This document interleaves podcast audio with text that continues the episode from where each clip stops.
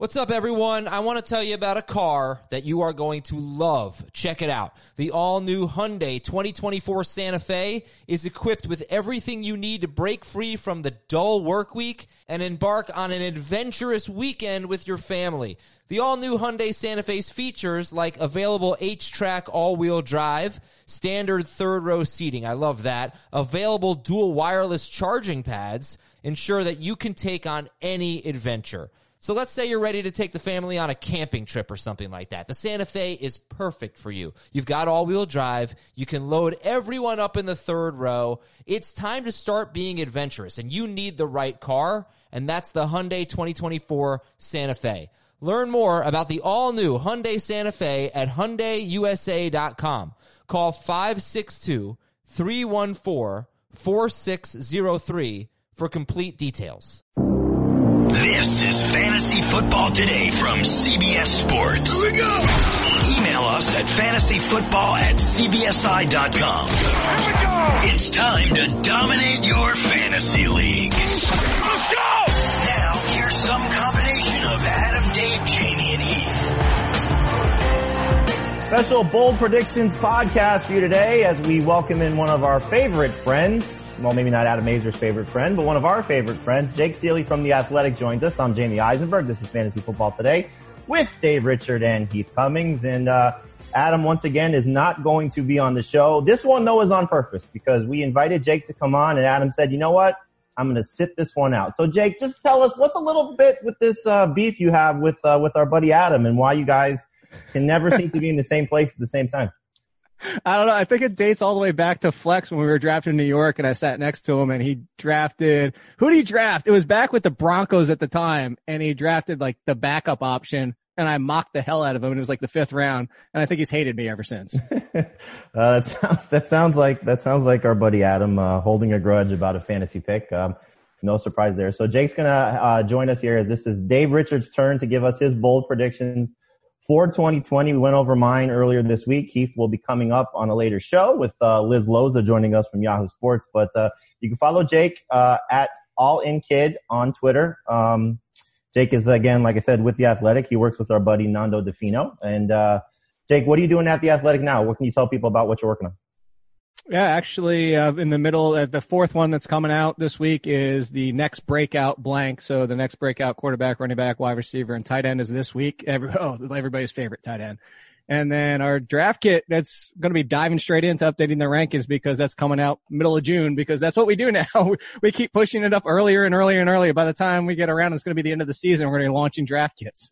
Our draft kit came out at the Super Bowl. That's how early we do ours. So, uh, so you know, we didn't even wait till the NFL draft. Um, so, like I said, we're doing bold predictions here for Dave, uh, but we're going to get to Jake's bold predictions as well. Jake, give us one of your bold predictions for 2020. Yeah, it's probably the one I'm getting the most pushback on in my initial rankings is that Clyde Edwards-Helaire is a top 10 running back. Now, of course, I don't want to say, like, I don't want to immediately put a caveat on this, but, you know, that's assuming the offseason goes quote unquote right. as planned. You know, if we don't get any practice time, if we get to week two of the preseason, the guy, you know, Edwards-Helaire's not even getting runs with the one because he didn't get any time with the team. So as long as everything goes this offseason as planned, you have a team that you've heard Reid, you've heard Patrick Mahomes, you've heard everybody falling over him. They took him in the first round. I understand Damien Williams is there, but if anything should tell you their confidence in Damien Williams was bringing in LeSean McCoy last year. Right. I don't need 20 touches a game. You give me 15 from a running back in that backfield. It doesn't matter if it's Edwards Helaire and that talent that's like a Kamara level. You give me 15 touches at a Kansas City running back and I want him as a top 10 running back. Where do you oh, have him ranked, Jake? In PPR? I actually, right now, as soon as the draft was over, I had him at running back six. Wow. Wow, so you're more aggressive than I am. I yeah, seriously. And Jamey, yeah, and Jamey's bold prediction was that, or yeah, that he was going to be a top five running back. Yeah. So the two of you need that. to get a room here with Edwards-Helaire. You guys are, uh, wow. Well, I mean, look, it's, uh, I think, I think Jake said it. You know, he's in a good spot. He's in a situation where if he does get, you know, around 15 touches, hopefully more, uh, you know, on top of the fact, like Jake said, they've been trying to replace Damien Williams, what seems like for two years he's had a hard time staying healthy. So if he's not on the field, that's going to open up more touches for for uh, Clyde Edwards-Helaire. Um, but yeah, uh, we, we share that sentiment, and Heath and, and Jake actually share the same sentiment of their love for kickers. So um, mm. if, if, you're ever in a league with Jake, he requires you to draft two kickers. Uh, Heath actually requires you to draft three kickers. Um, I just I, I don't understand why you guys love kickers so much. The funny thing is, I thought that was why um, Adam hated Jake was because Jake's always tweeting ban kickers, and Adam loves kickers so much and thinks they're such an important part of fantasy. Well, we'll get to Jake's, uh, we'll get to Jake's bold predictions after we go through Dave's and, and Jake. I had, we had to tell him, you know, only three bold predictions for kicker. So, uh, the rest, uh, along with Clyde Edwards will be, uh, kicker less. So, uh, if, if you follow Jake, he's, he's very much anti-kicker. So, uh, that, that, that's, uh, that, that's his thing and, and Heath as well. So, um, no love for, uh, for the kickers here. Uh, some news and notes that we'll get to. Uh, a couple things going on in the NFL. Obviously, it's been a little quiet, but uh, Colts coach Frank Reich said there's definitely inherent respect for the starter returning. That's a quote from him in talking about Marlon Mack joining Jonathan Taylor or vice versa. I guess Jonathan Taylor joining Marlon Mack. He also said that Nyheim Hines is a quote role playing starter. So Heath, when you look at this backfield, we've talked about it a lot following the draft. The fact that Reich is once again talking up Marlon Mack, is that just respect for the veteran or is it maybe we're going to see probably more of a committee than we hope? Well, I think it's, I mean, I think it's kind of like the Kansas City situation. I definitely believe Jonathan Taylor is a much more talented running back than Marlon Mack, and I expect he's going to have a much better and longer career than Marlon Mack as a starting running back. But I think the most likely situation is that week one, Marlon Mack gets the first carry. And this one's even complicated a little bit more because Nyheim Hines is probably going to dominate the passing work. So it, it really, as much as I love Jonathan Taylor, and loved him before the draft. It, it really worries me, at least for the start of the season. I think at some point the talent's probably going to win out and Jonathan Taylor is going to get a majority of the touches. But I, I will say like, we've talked about the fumbles a little bit. I don't really care that much about the fumbles, but if they were going to care about his college fumbles, the one place he might have a hard time getting on the field early other than passing downs is in short yardage because Mack's been pretty good at that. Jake, when you look at Edwards Helaire or, or, Taylor compared to Edwards Helaire. Uh, our colleague Ben Gretch still actually, I think, may prefer Taylor to Edwards Helaire just based on that offensive line and, and certainly some of the long-term opportunities for him once Marlon Mack is gone. How do you sort of look at this Colts backfield with all three guys, with Taylor, Mack, and, and Hines? Same way. And I gotta say that like for next year, I could see a Taylor leapfrogging him. I could see Dobbins, and that being Edwards Helaire, I could see Dobbins jumping in front. And, and depending on what Patricia does, even Swift, because those are the three that I had in tier one before the draft. Edwards Helaire, most years would have been tier one. I called it like a tier 1.5, but I'm kind of in agreement with Heath in the fact that we might be looking at like a Miles Sanders situation this year where it takes an injury or that he just outproduces Mack for a few weeks before he takes over and it probably won't be right out of the gate, especially with what's going on this off season. So I, I think that's the case is Taylor's definitively a better talent. Actually, when Mack came out of college, I said he tries to do too much with plays sometimes instead of just taking a zero yard. You see, basically getting stuff at the line. He tries to dance around. It takes a loss. So I think it's Taylor's backfield in time. I just don't think it's going to be week one. And then as you mentioned with Nyheim Hines, I think we're t- looking at a potential kind of like Austin Ekeler with Philip Rivers there now. Yes, uh, that's something that I've been saying a lot. I'm, I'm excited about Hines even after the draft that he's somebody I think that in PPR more so than non PPR will certainly have a benefit, but we'll see how this all works out. Dave, is this a backfield you find yourself taking pieces of or avoiding? Right now we're seeing Taylor's ADP. This is based on fantasy football calculator. He's about the 25th running back off the board and going in round four. Mack's certainly going later. He's the 35th running back off the board going in round seven. Uh, Hines even later than that. You know, when you look at these three guys, are you, are you trying to get pieces of it or are you trying to avoid it? The piece that I'm probably most interested in getting is Hines. I'm kind of with you guys on that one because of that role that he's going to have as, as the passing down specialist, the two minute drill running back. That's, that's the role that I think he's going to keep for 16 games. So unless Hines gets hurt, I think you're going to see him. I think you could see him flirt with as many as 60 catches, maybe 70 catches this year. I don't think he'll be what Austin Ekeler was in 2018, but I think he can still be a, a good value in PPR. And I'm, I'm not messing around with Taylor or Mack. I think Mack can keep that job. Schedule's easy for them early in the year. I could see Mack hanging on to that job for the first month and Taylor not coming close to giving you the value that you'd hope that he would give you taking him as a top 50 pick in fantasy. Jake, real quick before we move on to the next news item, uh, how does Taylor stack up for you with Cam Akers and D'Andre Swift? Uh, so for, like I said, pre-draft, Taylor and Swift were tier one together with Dobbins. Uh, Akers is on tier two. I thought he was disrespected for how terrible that offensive line was right. in college. Uh, I don't know what's been going on with that program for a while now, but Oh, we love it. You're talking, Akers you're talking to you're talking to a Gator and a Hurricane on this show, so we love Florida State being down. Oh, yeah, we so don't have, we don't have much of a problem with it.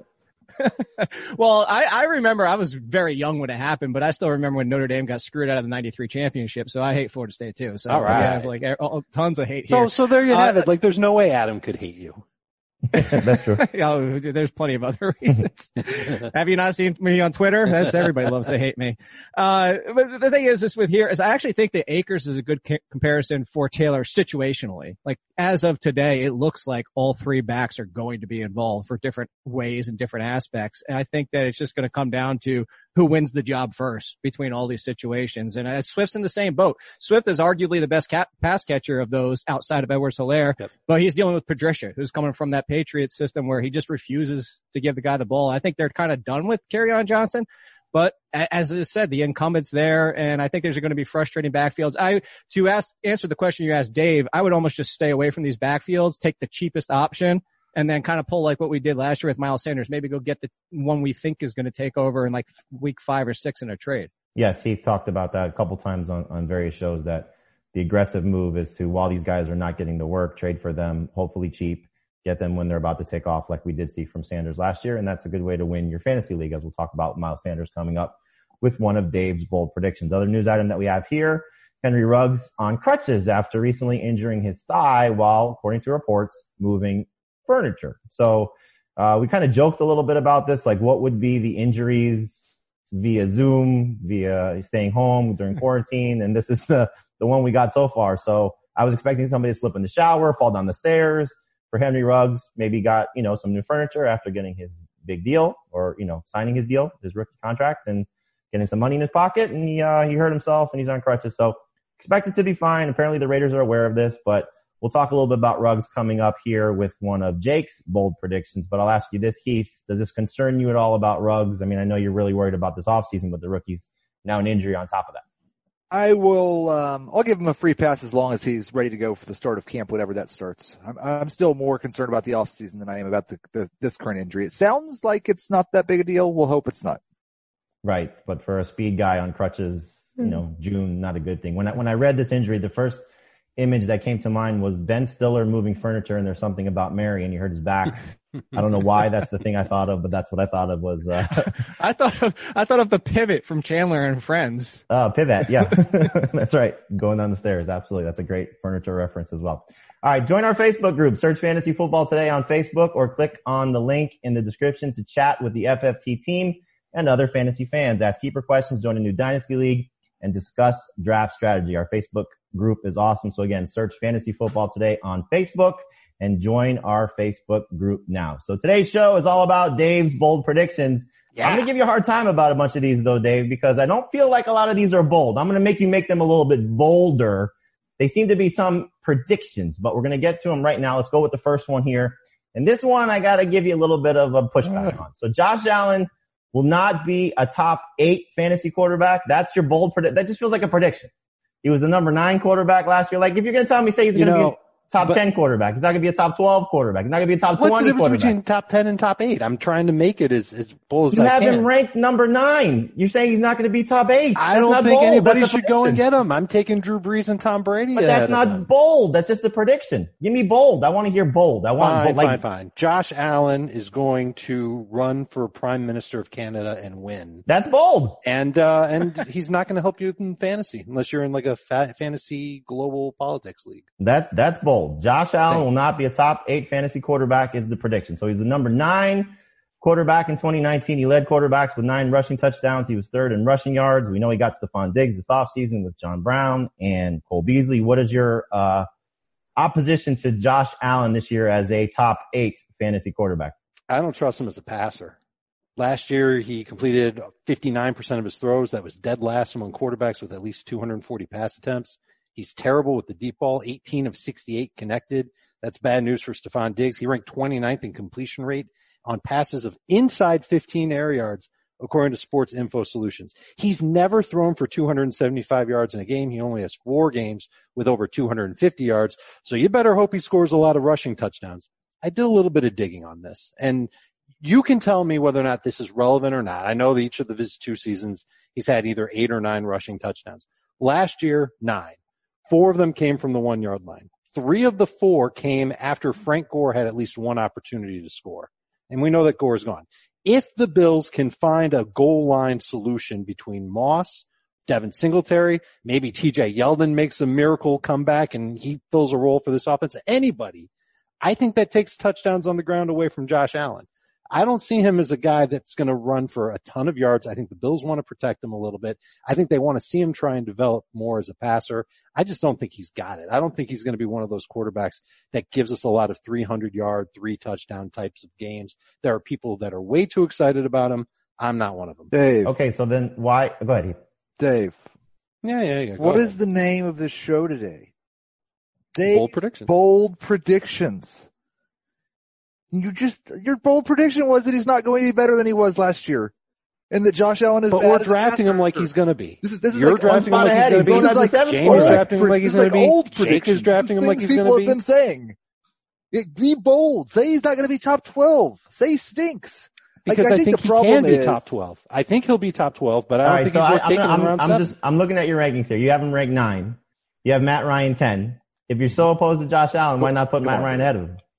I might by the time we get to the preseason. I haven't done all my research on him You yet. might by the time we get to 4:17 p.m. on the time of the show. It's 4:16. Uh, Jake, Baker over him. Jake, where do you have Josh Allen ranked, and what do you think about that uh, bold prediction? Uh, I so I- I'm with you a little bit, Dave. At least say he's not going to be a QB one. Like come come a little bit stronger. Uh, but I actually have him at eight, and I don't have him for rushing for eight touchdowns or nine touchdowns. I actually have him running for six. Now this is I want to say this, Dave, is like I'm actually disagreeing with you, but this is coming from somebody that hated Josh Allen coming out of college. The exact quote you can go back to when I said he came out into my profile was that he can fit he can fit it through a pinhole on a door, but he can't hit the damn door. Like that's how good. Okay. That's it's a good. But see, I think the Stefon Diggs part. This is where I'm kind of comparing him to Cam Newton, and I think he is a Cam Newton version. Cam Newton initially, what people remember, they tried to give him a bunch of big wide receivers to make him better, Mhm. and they found out that didn't work. What you needed was guys that can get open and get open quick and get open short. And you're right, the deep ball sucks, but I think Stefon Diggs brings another dimension to this offense where he can find another option in the intermediate routes, even in the short game. And I think what they're doing is they're trying to go the Cam, the Cam Newton route when you had DJ Moore and the quicker options with Steve Smith and those type of weapons where I think he can be a little bit better as a passer. I don't ever think he's going to be a 65% passer or anything like that, but I think he can improve enough to have a respectable passing yards and the rushing's not going to completely go away. Where do you have him ranked, Jake? Eight. Eight. So uh, in the same range uh, Yeah. as all of us. Uh, okay, so there's bold prediction number one. Josh Allen will not be a top eight fantasy quarterback. Let's go now to bold prediction number two here, and this is one of Jake's uh, favorite people in the NFL. I know uh, Odell Beckham not a big fan of you, right? He has has you blocked on Twitter. I've seen you tweet about that a few times.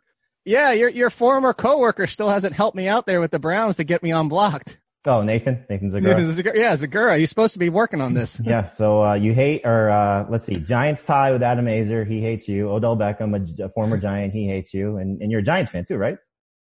Yeah, well, uh, disenfranchised. Well, that's not the best word. Uh, I've basically boycotted them until they get rid of Gettleman. Okay, so a non-Gettleman Giants fan that we have here, and uh, Adam Aizer, Odell Beckham, not big fans of Jake Ciely. So let's uh, talk about Odell Beckham here. So Dave's bold prediction is Odell Beckham won't top a thousand yards. So last year, his first year with the Browns, he was the number 25 PPR wide receiver, had over a thousand yards, 1,035 to be exact, on 74 catches with four touchdowns on 133 targets. Our consensus ranking on CBSSports.com is the number 18 wide receiver. He's the number 18 wide receiver for you. So Dave, if he's not getting to a thousand yards, why is he ranked number 18?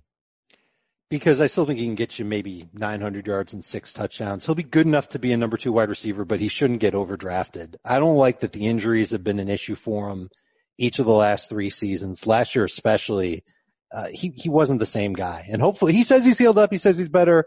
I need to see it to believe it, but I'm also concerned about the direction of the Browns offense now with the addition of Kevin Stefanski. I think they're going to be more conservative. I think they're going to lean on Austin Hooper in the red zone. I've already mentioned that a third, more than a third of Baker Mayfield's career touchdowns have gone to tight ends. I think they're going to continue to be fed toward him in the red zone. I think they're going to run the ball a hell of a lot. And it's going to be rough for Beckham, who already saw his target average dip by two per game last year. And he had one catch in the red zone last year. Now I expect that number to go up, but I don't think a lot of his other numbers are going to go up. And I don't think you can count on him to be a surefire stud like you might have drafted him to be each of the past three years. I think he'll actually be as good, if not worse, next this year than, than he was last year. Heath, you have him ranked 18th in PPR. What do you think about Beckham as a guy that may not get to a thousand yards or maybe worse than he was a year ago? So I'm supposed to talk about Beckham and not the fact that Dave's second bold prediction is that Odell Beckham's going to have 36 fewer yards than he had last year. it's actually that he's going to be worse than he was last year. That's what I wrote for the site. So, um, like I, there is concern about injuries and I think betting against Odell Beckham playing 16 games might be a pretty good bet to make. Um, there's certainly concern about pass volume with Kevin Stefanski taking over that offense. And listen, if Jarvis Landry's fully healthy, I don't know that we have any reason to expect that Beckham's going to dominate targets there with Landry and Hooper and Njoku and Kareem Hunt. So like there's plenty of reason for concern. I can't rank him any lower than 18th though because I still believe like he has top five upside. I don't believe it's that like I think it's within the 80th percentile that Jarvis Landry starts the year on the pup. Um, he's talking about hoping to be ready in August or September. We, we don't really know with him yet. So I, I still think there's a ton of upside. I still haven't projected for more than 1,000 yards, but not far from a thousand. Jake, his uh, average draft position, Beckham's average draft position on fantasy football calculator as, as the 10th wide receiver off the board. He's going in the middle of round three. Is that the right spot for him? How do you come out on Beckham? Uh, take your hate, put it to the side for his hate of you. Don't worry about that. Just talk about him as a football player. what do you think about, uh, about Beckham going in that spot and how do you view him for 2020? Hey, I actually have a Giants Beckham jersey, a Browns Beckham jersey, and a Funko Pop of him. So I do, I do love the player. I will say this, uh, I kind of straddle the middle and I don't want to straddle the middle, like say I'm not taking a side here. It's the fact that I do think eight, I think 10 is too high. I think 18 is a fair spot, maybe a few spots ahead of him because, and I, I don't want to do this to everybody on a football podcast, but I'm going to compare him to a baseball player and the fact that it's Giancarlo Stan. Like if we, if he plays most of the season, we know he can finish top five. And that's the appeal here. Like his injuries, unlike Stanton, are more actual tissue injuries. And that's where I lean with Dave a little bit is like there's the concern of that. But I also agree with Heath in the fact that if Landry's not ready to start the season, as much as we're worried about Stefanski killing the passing game, you know, there's going to be a lot on his plate to start the year. So maybe he's somebody you ride early and then sell before it gets worse when Landry's back. But I think the biggest concern that, that wasn't mentioned so far is Stefanski. But I think that's where Dave was pointing at is that this is going to be a run heavy team. Yep. We've seen what Stefanski did to the Vikings. And that's my biggest concern that he barely gets over a thousand and maybe it's a little bit more of a AJ Brown type of season where there's a couple big weeks and some really bad weeks. Yeah, I had uh, one of my bold predictions was that the Browns would have the eighth duo in NFL history to have two two two players on the same team rush for a thousand yards because Stefanski with Kareem Hunt and, and, and Nick Chubb. And, and as we talked about, if that happens, that's going to be really bad for all the receiving options for the Browns. But you know, a lot of mouths to feed in this offense. That's kind of something I think that ran into that Beckham ran into a little bit last year with the Giants. As good as maybe Sterling Shepard was becoming, or you know, the other receiving options they had there. You know, Jarvis Landry and and and what uh what he brought to the table as the second option there, I think hurt Beckham a little bit as well. All right. So there's, uh, two bold predictions in. We got three more to go. And here's the next one here from Dave. So bold prediction number three. CeeDee Lamb will finish with more fantasy points than Michael Gallup. So as we saw from the NFL draft, the uh, Cowboys go out and draft CeeDee Lamb with the 17th overall pick in the first round. Uh, surprise, I think, to some, but, uh, we saw last year that Gallup on a point per game basis, he was right there with Amari Cooper, 15.1 points per game in PPR. Cooper was at 15.3. Right now, Lamb, the consensus ranking on him is at 38. Gallup, the consensus ranking, this is on, on our site, cbssports.com, the consensus ranking is 32. So Heath and I have Gallup ranked still ahead of, uh, CeeDee Lamb, but Dave, you have Lamb ranked ahead of Gallup and you think he's going to be better than the third year wide receiver. I do. Uh, I think that he's certainly more versatile of a receiver than Gallup. I think he's got better hands than Gallup. I think they're kind of similar in terms of stature. And, and I might get to the point where I start to knock down Cooper too. I think that all three of these guys could end up taking away from each other. It's a lot of mouths to feed in that Cowboys offense. I think they're going to throw a good amount, but Lamb's going to be the one that's going to see a lot of single coverage. And, and I think that's going to only benefit him. The fact that he plays in the slot, I think that's going to benefit him. And I got to nitpick Gallup a little bit. And he was my guy when he came out. I loved him. But last year, Catch rate was under 60%. He dropped 13 passes. That, that has to be a reason that had to have been on Jerry Jones' mind when he ranked CeeDee Lamb sixth on his draft board. He ranked him sixth. He didn't need a wide receiver and he just went and got CeeDee Lamb anyway because he fell into his lap. I, I like where he fits. I think he's going to be a big time player for the Cowboys long term. And I think by the end of the year, he's going to have better numbers than Michael Gallup. Heath, I'll give you the first word again. What do you think about this uh, bold prediction here? And, and for Dave, the ranking is Lamb at 34, Gallup at 35. So the bold prediction is he'll finish one spot better. Well, I think it's bold because I, I, I, I don't really care what Michael Gallup's catch rate was last year. He was a 23 year old wide receiver that put up 1100 yards in 14 games. He averaged 16.8 yards per reception, 9.8 yards per target. That's elite. Like if you're being targeted down the field like he was, you're not going to have a high catch rate. That's right in the Mike Evans range. So I, I don't think we should hold that against him at all. I, Dave made the point about CeeDee Lamb seeing a lot of single coverage. I think that's true. I think the way the Cowboys are built now, everyone's going to see a lot of single coverage. And that's one of the reasons that Dak Prescott's easily my number three quarterback. There's enough room for Cooper, Gallup, and Lamb to all be useful in fantasy, but I can't expect, and again, it kind of goes back to what we talked about with the running backs. I just can't expect that CeeDee Lamb's going to come in and take away a chunk of target share from Michael Gallup early in the season, especially when they've got 170 targets to replace from Jason Witten and Randall Cobb. There's, there's plenty of targets for CD Lamb. Does it bother anybody that Gallup's best game was in week 17 and that he really wound up like his, his if you take away week 17, his PPR average was 11.4 per game. But he had 32 no, it, PPR points in the last game. It doesn't bother you that he had that one big game to kind of inflate his total number? No, because I, I pretty much ignore week 17. I, I think what bothers me is the people that still like Cooper watching Gallup outplay Cooper towards the end of the year. So look, I, I'm not kind of really taking a side on here. I guess my, if I had to say the Cowboys bowl prediction would just be like, I don't want any of them just because I don't play the Cooper game. I've never played the Cooper game because he's so wildly inconsistent and puts up 50% of his stats in three games. Uh, I would have loved, I was hoping this is where you're going. I was loving if you were going to say Lamb was going to finish with more points than Cooper. Cause here's the, here's what I say about this after the draft. The best case scenario is now we're kind of looking at to what Heath was pointing to is it's McCarthy with the Packers. And then what we're saying is just three wide. This is a bad news situation for Blake Jarwin, the excitement that we had for about three weeks of Blake Jarwin. But this, the three wide receivers, best case scenario is we see them mimic those Packers where one's a top five, one's a top 15, and the other one's like 35 that's the best case, but for real life, that's a bad thing. But I don't know if we get that because Lamb is a rookie. I, I think that we could be looking at it's Cooper week, it's Lamb week, it's Gallup week, it's Gallup again, it's Lamb again. Like, and it's just stay away because you're never going to be able to predict week to week to week unless you're diving in and looking at the cornerback matchups and playing that game, which is fine, but you're not going to be able to play that game in seasonal. Well, and, and even so, their schedule's brutal. They're facing, you know, a, a lot of top tier cornerbacks where one guy may get taken away if they stay on the side, if the guys don't move around. It could be frustrating for all of them. I, I tend to lean toward what you're saying, Jake. I, I, I haven't found myself drafting any of the Cowboys guys. I just think Cooper's going a little bit too high for what the scenario could be. And as we saw last year, you know, he played through some injuries. Maybe it was a, a factor of the contract situation, trying to prove that he is a tough guy, can stay on the field.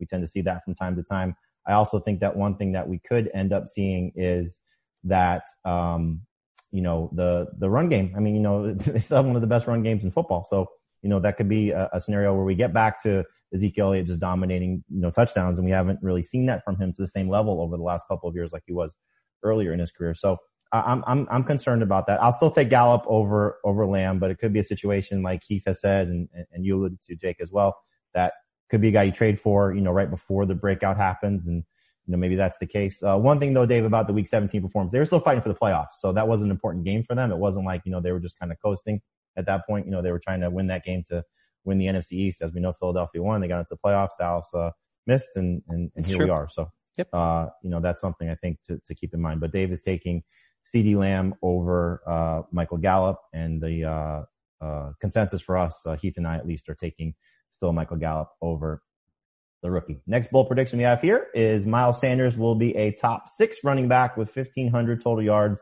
and 10 total touchdowns. So Dave has Sanders ranked number six. We've had this conversation time and time again. Uh, the one draft that I'll point to was an early PPR draft. Dave took Miles Sanders over Davante Adams. Uh, that was a, a, big cause of Easy. uproar, I think, of, uh, uh, of of how that went. Um, uh, Jake, I'll, I'll ask you this question first. Who would you have taken? I think it was the seventh overall pick in a PPR league. We would start three wide receivers. Dave took Sanders at seven. Uh, I think everybody else. I did a Twitter poll on that as well. I didn't say that it was Dave. I just said uh, who would you have taken at number seven overall, Adams or, or Sanders? And a lot of people asked me if I was drunk. Um, uh, who who would you have taken in that spot, Jake? Uh, I would have taken Adams. I would also have taken Derrick Henry, Nick Chubb, jo- Joe Mixon, Nick, uh, who else? Josh Jacobs. Uh, so look, I understand it. Like I understand the appeal of Miles Sanders. It's the same appeal we've always had with the Eagles offense, but it's the pushback of Doug Pederson.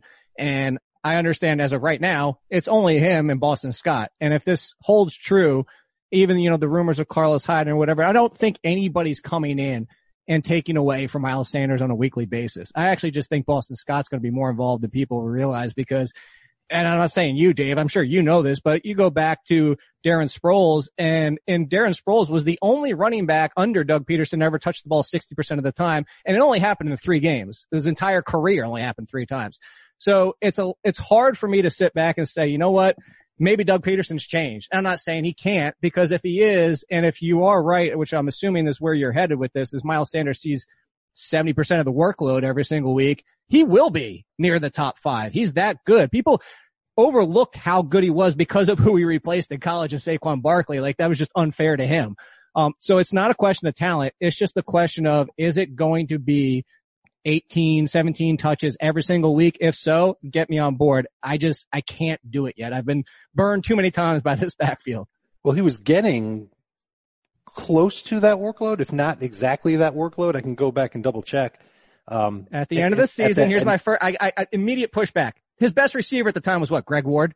They, they had in, no where, receivers in Philly? Yeah, yeah, yeah. At, and yeah. so look at what he was doing when he didn't have receivers to help push the safeties back. He was still putting up huge numbers. He, his eight, his 16 game pace over his final eight was 1526 total yards and eight touchdowns.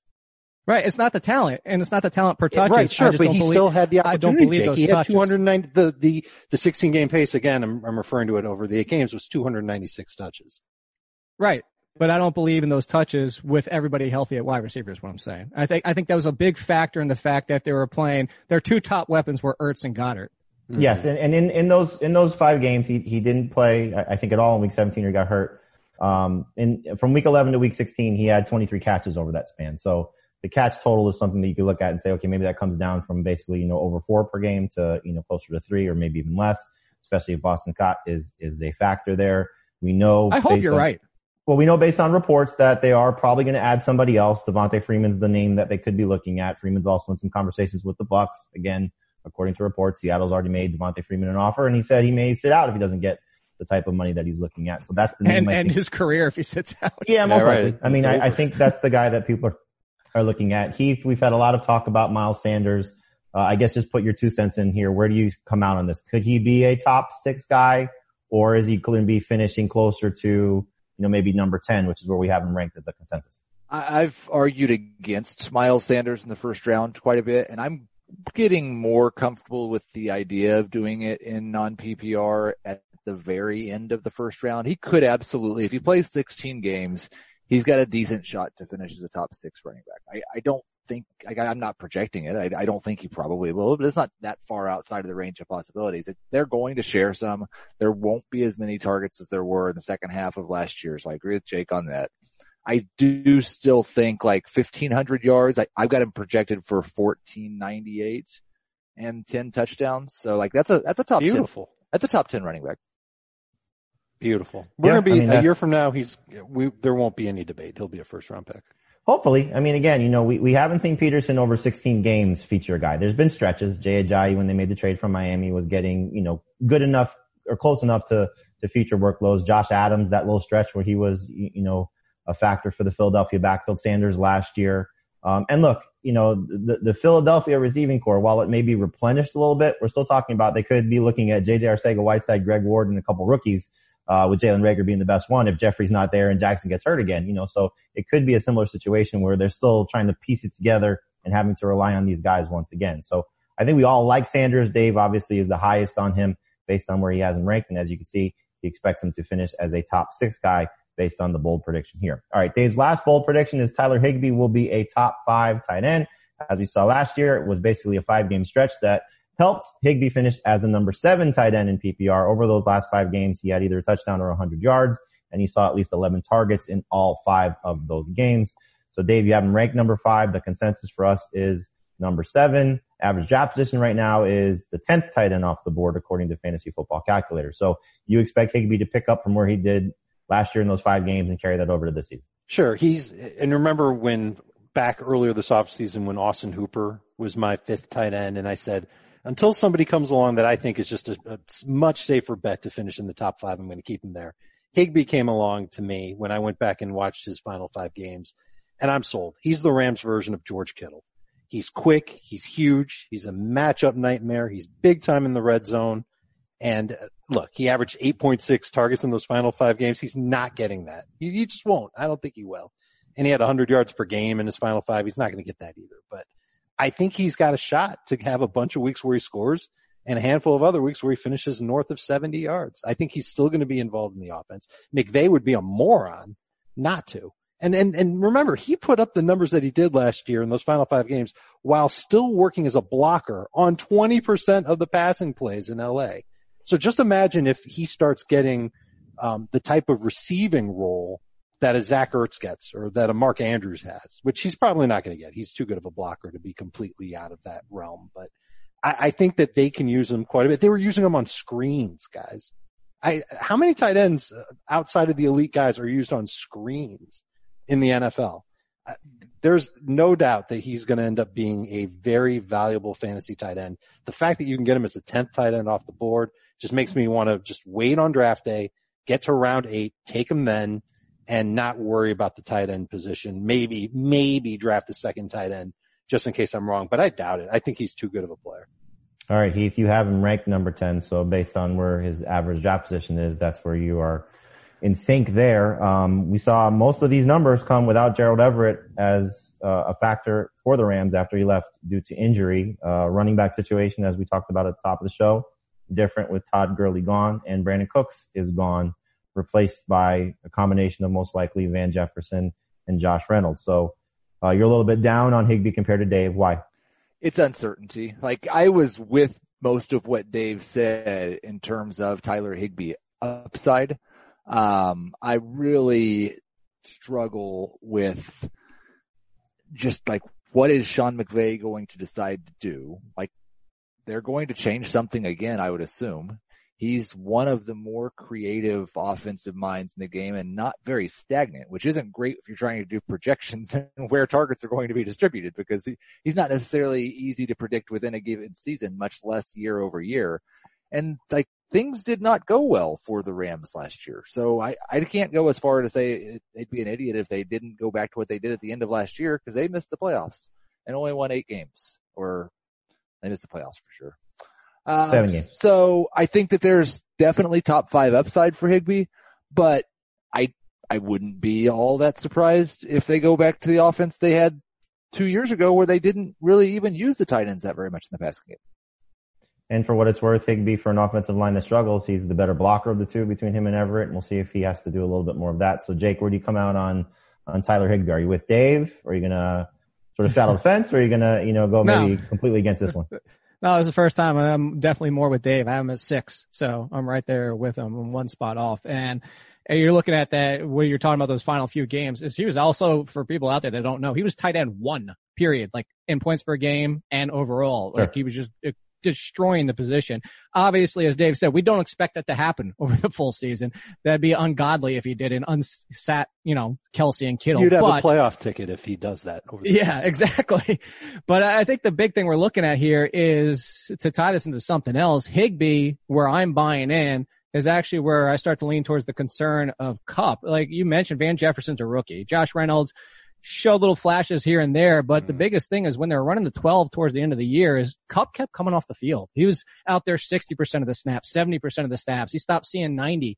And I think it was because the Higbee situation was working so well to Heath's point. Like, I don't trust that McVay's going to do that for the entire year, but at least has a hesitation in my mind that whatever breaks right this year for them, Higbee at worst is the number three option. He might be the number two option depending on what happens. So I'm more concerned about the Kupp and the wide receiver situation. I feel good about Woods and Higbee.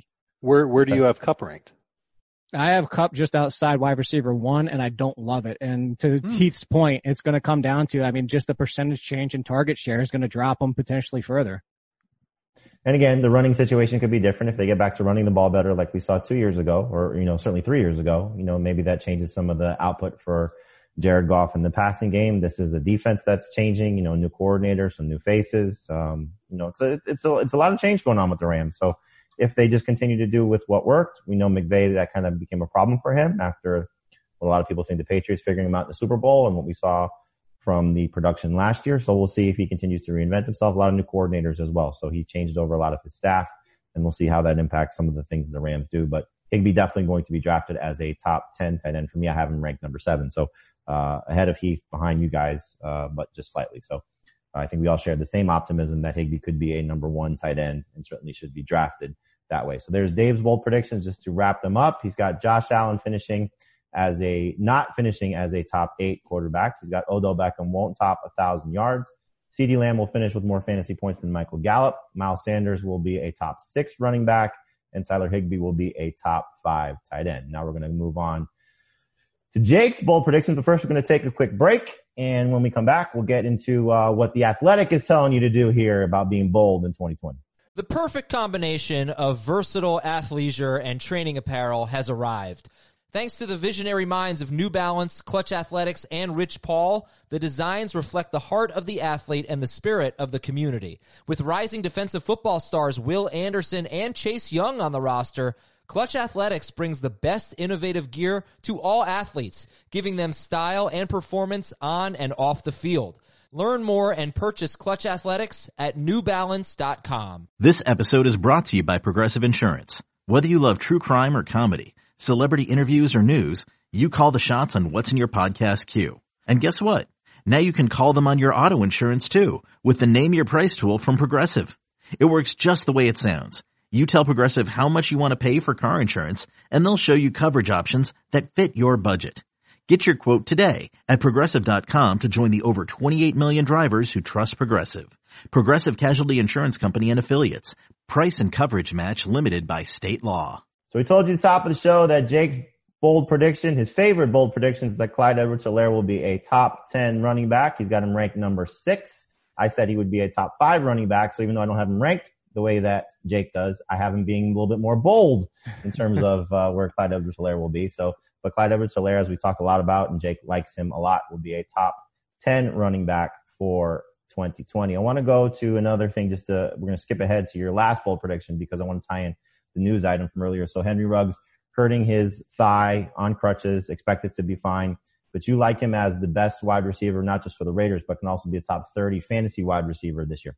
Yeah, absolutely. I think he's already the number one for the Raiders. Obviously, again, this goes back to the Edwards-Helaire and, you know, off season, depending on what happens with the NFL, being able to practice and stuff like that could change things and now hurt all rookies and all free agents moving to new teams. But as of today, I think Henry Ruggs got too much disrespect, which is crazy to say in the draft process. A lot of people pushing back saying, yeah, he wasn't even the best receiver on his team. But if you just watch Henry Ruggs, you know, people want to liken him to Ted Ginn. I thought that was one of the most disrespectful things I've ever seen in my life as well is because Henry Ruggs, yes, he's a deep threat. Yes, that speed's so attractive and he's such a big play threat, but it undercuts, uh, it's similar to Miles Sanders in a different way because he's so good at that, people overlook the fact of how good he was as a route runner, how much separation he created. The only nitpick where I had of him is he doesn't find space and zone too well. That's more of a vision thing. That's something you can obviously learn, but I want to see players also, especially wide receivers, being able to run routes coming out of college. And he's not the best, but he's better than people gave him credit for.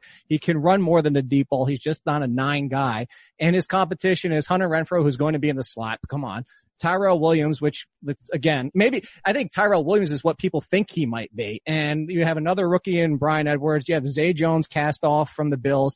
He has zero competition. He is the number one wide receiver. He will finish as a top 30 wide receiver as long as everything breaks right this offseason, as mentioned before. I hate to put that caveat, but it's true. How does he compare, just uh, tie in one of Dave's bold predictions to CeeDee Lamb and you could factor in Jerry Jeudy, Jalen Reagor, you know, the other wide receivers, Justin Jefferson, you know, whoever your second, third, fourth options may be if Ruggs is in fact number one. Yeah, I, I have him as my number one, as you said, the number one rookie wide receiver. Uh, next closest I actually have is Justin Jefferson. And then after that, CeeDee Lamb and Jeudy are back to back 41 and 42. So they're close in range, those three, that being Justin Jefferson and then Jeudy and, and uh, Lamb. But I think he landed in a terrific spot. And for everybody that wants to poo poo Derek Carr, his deep ball is better than people think it is. It's not terrific, but it's better than Josh Allen. That's for sure. It's if you actually look Yeah. back at his numbers. Hey, let's go back to the, forget the fact that he made Amari Cooper and Michael Crabtree both wide receiver ones in the same season. Derek Carr is not the worst quarterback in the NFL. Does it bother You you, that are- he, he you doesn't the- throw deep very often? Right. He just did the, the amount of times he goes deep, but again, you know, Yeah, I think be it's more the receiving yeah, corps. it's the amount of times. I think he really hasn't had a true. Like, if you saw Tyrell Williams for there, everybody's getting super excited about Tyrell Williams and catching those touchdowns, and a lot of them were twenty plus. So he will. I just don't think that's been who he's had around him to really take advantage of it.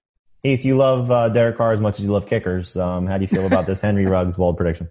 Well, I don't. I haven't looked at his schedule to see how many cold weather games he has this year. So that that'll influ- no. I listen. I don't think Derek Carr is the worst quarterback in the NFL. He's slightly below average. That's fine. I would like it better actually. Like one of the things Jake said, I think the way that Ruggs could be the number one wide receiver this year is if the Raiders used him as more of what they did with Hunter Renfrow, played him in the slot, and he could get a ton of targets in this offense. I don't like the idea that Ruggs and Tyrell Williams are going to be working outside. Renfrow and Waller are going to be working the short area targets, and they're going to run the ball 350 times with Josh Jacobs. I just don't think there are enough targets that are going to go down the field to Ruggs in that scenario. I still think, obviously, that Tyrell Williams is a very good, not great wide receiver, so he's going to get some of those targets. I, I just, I don't love the opportunity if the plan is to play Renfrow inside and Ruggs and Tyrell outside.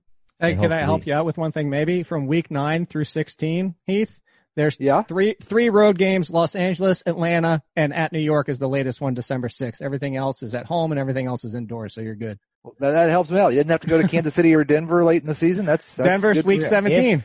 If he's still the starter there, I mean, you could see a situation where Mariota replaces him. You just never know. Jon Gruden could get upset with a few bad Derek Carr throws, and maybe they do turn to the former number two overall pick. Because something to keep in mind if you're looking at the Raiders, I do expect Carr to start most of the season, but you never know. Next bold prediction for Jake. Going back to the Giants, Daniel Jones will push for QB1 status. So as we saw last year, very highs, a lot of lows, but four games with at least 35 fantasy points in leagues where you're six points for passing touchdowns. He ran. Certainly a bonus for him. Uh, receiving corps, if everybody's healthy, looks nice. Tell us what you like about uh, Daniel Jones. I'm gonna say the same thing when he was drafted. He's discount Jameis Winston, and I don't want to say poor man's because poor man's knocks him. down. Every that's like that's too far. He's discount version. He's probably not going to be quite as five thousand as Jameis Winston. But the one thing I liked about him, and this is I pulled up on Sports Radar 360, and it's in my article about him, is his passer rating went from 61.4 to 95.8 when not pressured. He threw 21 of his 24 touchdowns when not pressured. His catchable passes went from 48.6 to 70.9 when not pressured. The Andrew Thomas addition, the attention to the offensive line this offseason with some more depth, and the fact that he'll now, as of now, today, have actually a healthy receiving corps, including Evan Engram. He has all the weapons there. I don't care about the turnovers because just like Jameis Winston, we didn't care about the turnovers. Jameis Winston was a top five quarterback. I'm not even saying he's got to be top five, but I think he's going to be nipping at the heels of the QB ones, if not in the QB one. Where do you have him ranked now? I actually have him at 14, I think, right now. Let me double check. And I think I would have to push him up because of my bold prediction. But yeah, it's right around Matt Ryan or Carson Wentz, right in that range. I, I think Okay. Uh, um, Dave, Jake caught the sorry, Dave buddy. bug here. Wasn't wasn't wasn't Daniel Jones a uh, pushing for QB one status in his starts last year? Not a. Uh, he was the guy that we were talking about as a streamer. Yeah. Certainly I, was in that I thought he was pretty close to QB one on a per game basis if you just looked at the games he started. No, Maybe I'm, at- uh, on a per game basis, I thought he was like 16, somewhere around there, wasn't he? I I don't, don't remember. I don't have the actual numbers. I just wanted to, I just wanted to be a jerk. That's my job. There you go. He was QB I've 17 in points per game. Yeah. Well, I've got yeah, him but there's one of those games like a, a partial game, right? It doesn't count. What do you mean it doesn't All right, count? so Let- so Jake, let me ask you. throw Let out me the ask you partial this. game. Okay. Let me ask you this. Uh, that's not a Mazer thing. Uh, let me ask you this. Um, when you're looking at, you know, you miss on your quarterback that you like, you know, whatever the case may be, whoever you have ranked, let's say 10 through, you, you said you have Jones at 14, so 10 through 13.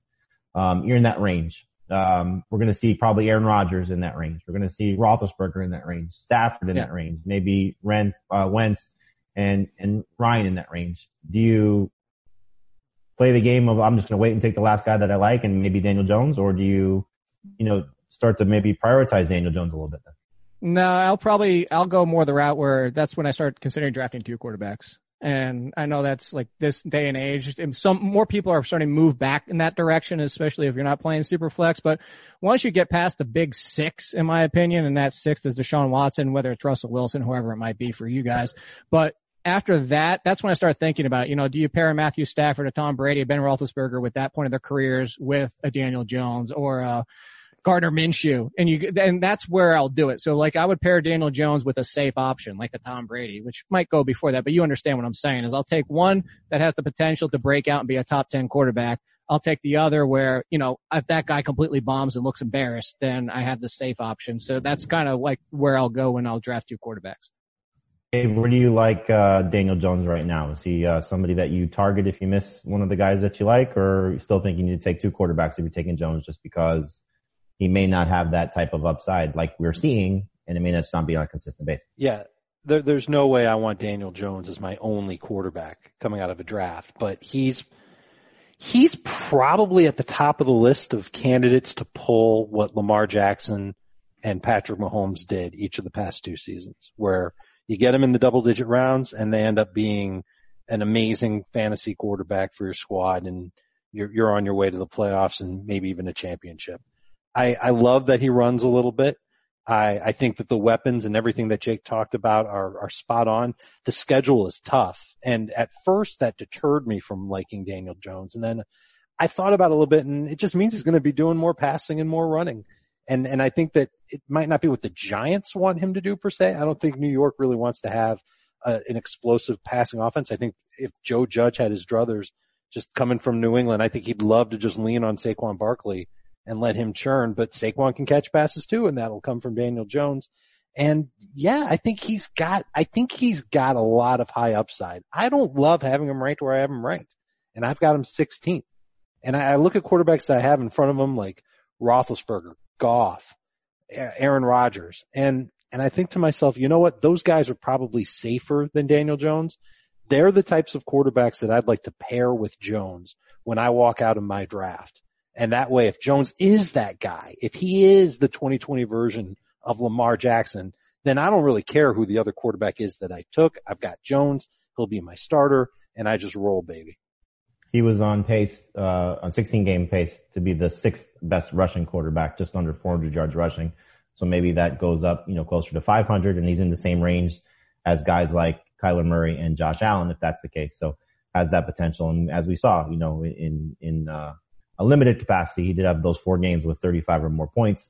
That is certainly something that he can strive to be more consistent with and would put him on a much different level in terms of his fantasy production, like Dave said, maybe in the Lamar Jackson, Patrick Mahomes category. That's some very, very big shoes to have to fill if he's able to do that. You will be thrilled with getting him with basically one of your last picks on draft day. Next bold And- uh, prediction for, I'm sorry, go ahead.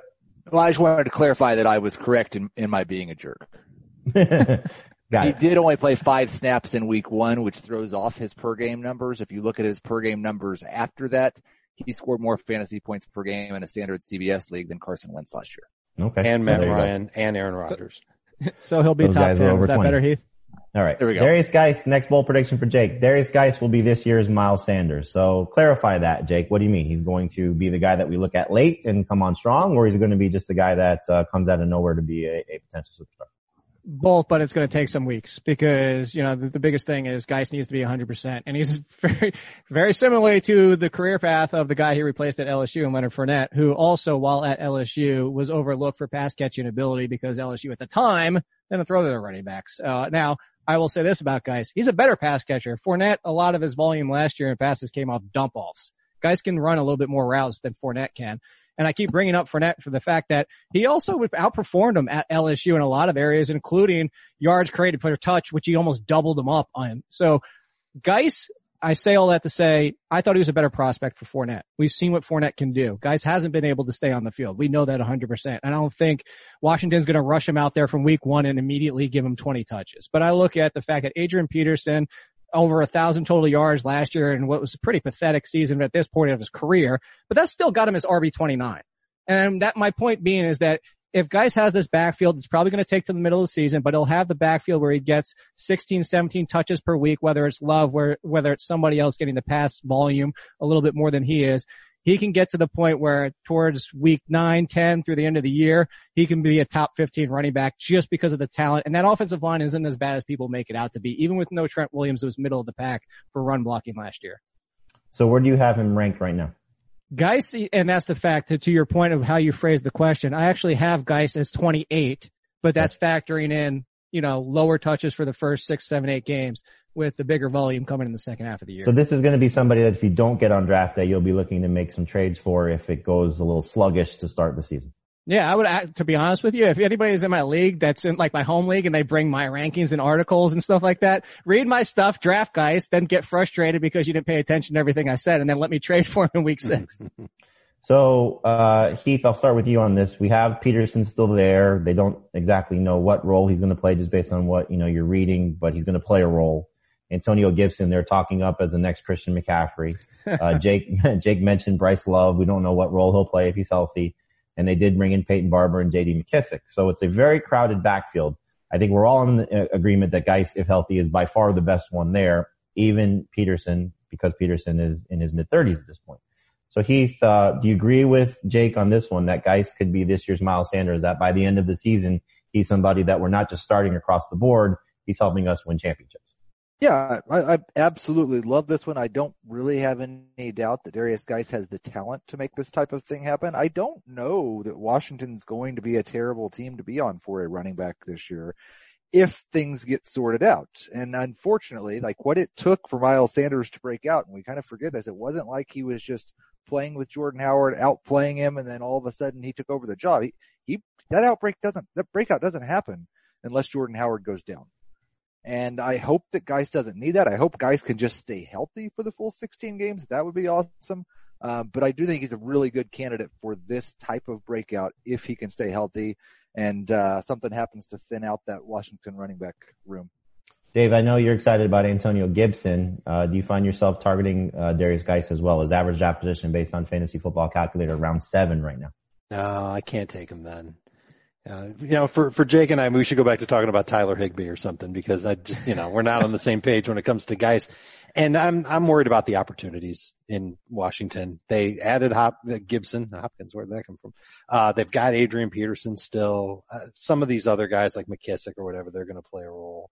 And I, I think they're going to use Guice, but they're really going to limit him. They want him to stay healthy.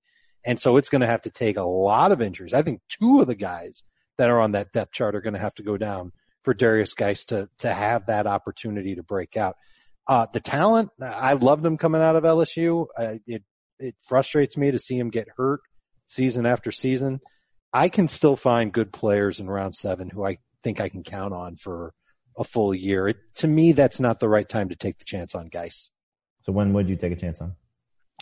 I think he's more of a round nine type guy. So okay, I'm probably not going to get him two rounds later, uh, you're going to be aggressive with Guice. You know, maybe it is, is round seven. Maybe it's even a little bit earlier. He is the number 32 running back going off the board for uh, us, Jake. You have him, you said 29. We have him consensus ranked at, uh, at 31. So, uh, in the same range. And, and again, I think we're all hopeful for Derrius Guice. You know, maybe Dave's a little bit more pessimistic, but after only seeing him play five games over the last two seasons, it just would be yeah. nice to get him on the field. Uh, Jake, as uh, as he told you, he's a frustrated Giants fan because of Dave Gettleman. So two of his bold predictions involve the Washington Redskins. And as we go now to the last one here, Terry McLaurin will be a top 20 wide receiver. He was the number 29 wide receiver just based on his total stats. Uh, last year in PPR, uh, we have him ranked consensus wise as the number 22 wide receiver off the board. So we're not far behind Jake in terms of nice. what his bold prediction is and his average draft position on fantasy football calculator is the number 26 wide receiver off the board. So scary Terry, tell us why you like him uh, for this season in his second year.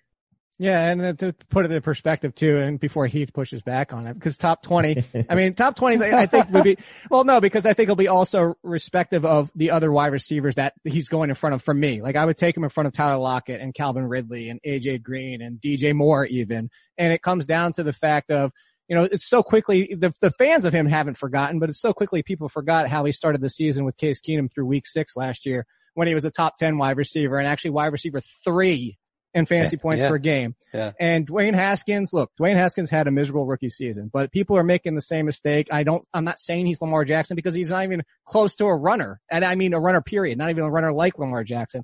But they haven't learned the lesson from writing off Lamar Jackson from year one, writing off Jared Goff from year one, writing these players off after year one and the talent that Dwayne Haskins was where two years ago, people were talking about Dwayne Haskins the way they were just talking about Joe Burrow, what he did to the college team and what he did for that offense. And if you looked at the last three games when Haskins started playing respectably better, still not great, still not the ceiling I think he has, those last three games got him on a pace for those first five with those last three. And I'm not doing, I'm not saying extrapolate those eight games, but just for the purpose of it, 78 receptions, 1362 yards and 14 touchdowns. He's not going to come close to that. That would be wide receiver one. But if you just look at his yards per reception and even knock it back two yards per, the full two yards and give him 80 receptions in a full year, he finishes with 1100 yards and probably 78 or seven or eight touchdowns. And that's top 20, maybe even top 15. How does he compare for you to some of the veteran guys? You know, the, the ones that we're seeing drafted around him. T.Y. Hilton, who does get a, you know, hopeful boost with the return or the addition of Philip Rivers, uh, AJ Green, who, um, you know, hopefully he's going to play 16 games, but we just don't know. And, uh, you know, I'll throw Stefon Diggs in there also, you know, with his move to Buffalo. Do you like McLaurin better than all three of those guys? I would take him over all three, except, well, T.Y. Hilton I could go back and forth with. Ty- T.Y. Hilton will be a roster construction situation from Terry McLaurin. If Terry McLaurin is going to be the more consistent option, I believe. T.Y. Hilton's kind of in that Amari Cooper range, but honestly, you can probably get both of them because you're getting the discount on Terry McLaurin compared to T.Y. Hilton in drafts right now. All right, Keith, uh, you want to be a jerk? Is, uh, saying top 20 not bold enough? No, I like, I think he, I, I think for the most part, I agree with everything Jake said, except taking Terry McLaurin over DJ Moore is crazy town banana pants. Um, I don't, I just don't like, Ben Gretch isn't here, so maybe I should do a thing for him, but I think McLaurin definitely has an opportunity to be a borderline top 12 wide receiver if he plays 16 games this year. I think he'd be a top 15 guy. I don't have him ranked quite that high, but I do expect Haskins to improve. I don't think there's anybody there in Washington that should get in the way of a 25% target share. And that gives them a chance if, if Washington throws the ball a little more than they did last year to really have a true breakout year. Dave, you said, um, I, I think both sides of this question I'm going to ask. So I, want to ask it in regards to McLaurin. I know like we were talking about Julio Jones and, and Calvin Ridley. You said if Julio were gone and now all the attention goes toward Calvin Ridley, you said that will worry you a little bit because of what, right, because uh, I don't know if he can beat the double. Right. And If that's So- where you're going with McLaurin, that's that's Well, the biggest well, gripe I I, mean- got with him. the, the, the question would become like Keith just said, he's going to be getting the majority of the targets, which as we saw last year was a good thing, but the attention would be a little bit different for him. And now there's a book on him. And, you know, I'll go back to the conversation I had with Mike McCoy after Keenan Allen's rookie season when he surprised a lot of people. And then McCoy very honestly, which you rarely get from a coach, said he's got the target on his back and he's got to beat the expectations. He didn't necessarily say beat the double, but he's got to beat the expectations. And so do you come out on that with McLaurin? Are you concerned about that? Or do you like the fact that he's sharing a wide receiver room with Steve Sims and Antonio Gandy Gibson and, um, you know, uh, Kelvin Cody Harmon. Latimer for what it's worth if he's still there. And, you know, the rest of the guys, uh, Kelvin Harmon, you know, it's not exactly the most attractive receiving corps, No, but that's why I the think Cowboys. McLaurin can, uh, can, can be good. and no tight ends. And, and wh- how dare you talk down about Jeremy Jeremy Sprinkle? Sprinkle? Jake? Come on. Yeah, that's the concern. And I don't know if I, if I've got the, the answer for that. I think the answer will probably come down to how often he was double teamed last year because it probably didn't take teams that long to figure out, um, that McLaurin was the, the number one guy in the offense. And I, I the offense is also going to change a little bit. It's not going to be the same type of system it was last year. Oh, I think it'll change a lot. Yeah. So I, I hope that that helps McLaurin. Yeah. Yes, it'll help for the better for McLaurin because once Bill Callahan took over, it was, you know, 1988 NFL football and Sure. it was great for the run game, not so great for McLaurin. He was a little up and down, um, after that. But I do think Washington's going to be in their fair share of, of games where they're going to have to throw.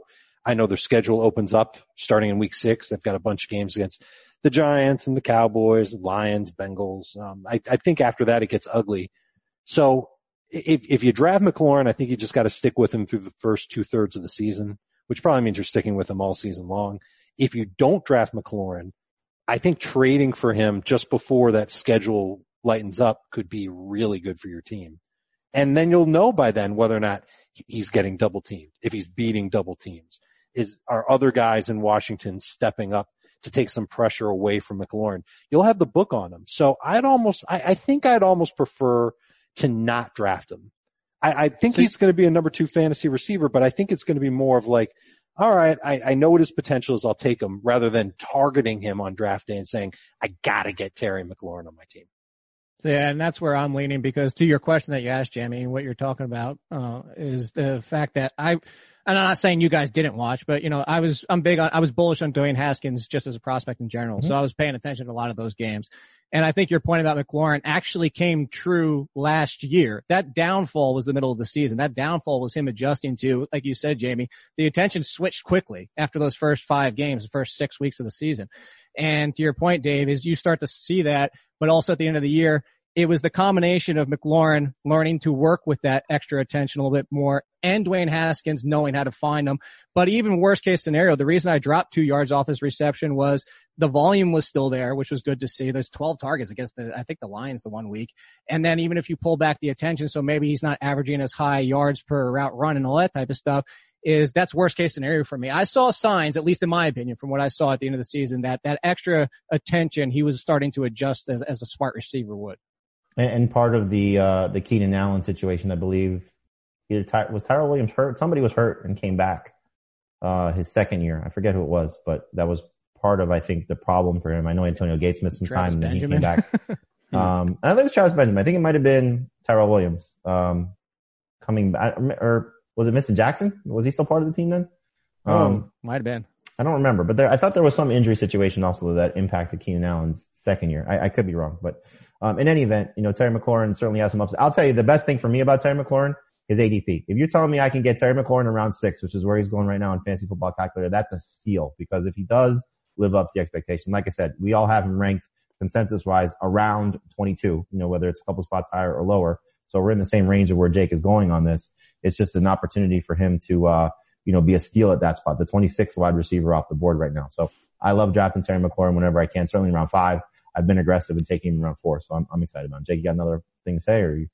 Nah, Malcolm okay. Floyd. All right, Malcolm I'm going. Floyd, oh, Malcolm Floyd, that's what it was. Yep. Ah. All right, so I'm going to read through Jake's uh, bold predictions. Jake, I want you to think of a message to deliver to Adam Aizer that he's going to hear while he's sitting at home listening to this and critiquing us. So Jake's five bold predictions: Clyde Edwards-Helaire will be a top 10 running back. Henry Ruggs is going to be the number one receiver for Oakland and a top 30 wide receiver across the board. Daniel Jones will push for quarterback one status to be a top 12 guy. Derrius Guice will be this year's Miles Sanders and Terry McLaurin will be a top 20 wide receiver. So Jake, your message for Adam Aizer is? hey, I've invited you since year one of the flex to be in there. So you should send some love my way. That's all on you, Adam. I'm playing the high road here, even though I undercut you a little bit. I played both so There you go, Adam. We hope you enjoy that while you're sitting at home. You can follow Jake on Twitter at all in kid. Check out Jake's work on the athletic and we'll be back later this week with Liz Loza of Yahoo Sports to break down Heath's bold predictions where Dave gets to be a jerk and pick apart some of Heath's bold predictions. Jake, thank you so much for joining us here on Fantasy Football today. gotta go by.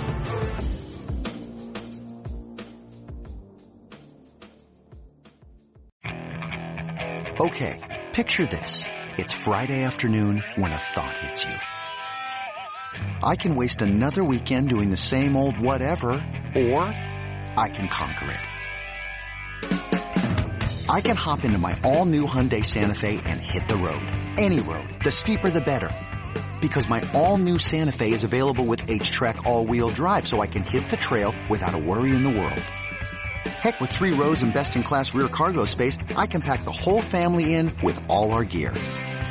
We've got available dual wireless charging for our phones so we'll never lose touch with civilization and we won't lose touch with the primordial power of Mother Earth. So which is it? Waste the weekend or do something a little more epic? And conquer it in the all-new Hyundai Santa Fe. Visit HyundaiUSA.com or call 562 for more details. Hyundai, there's joy in every journey.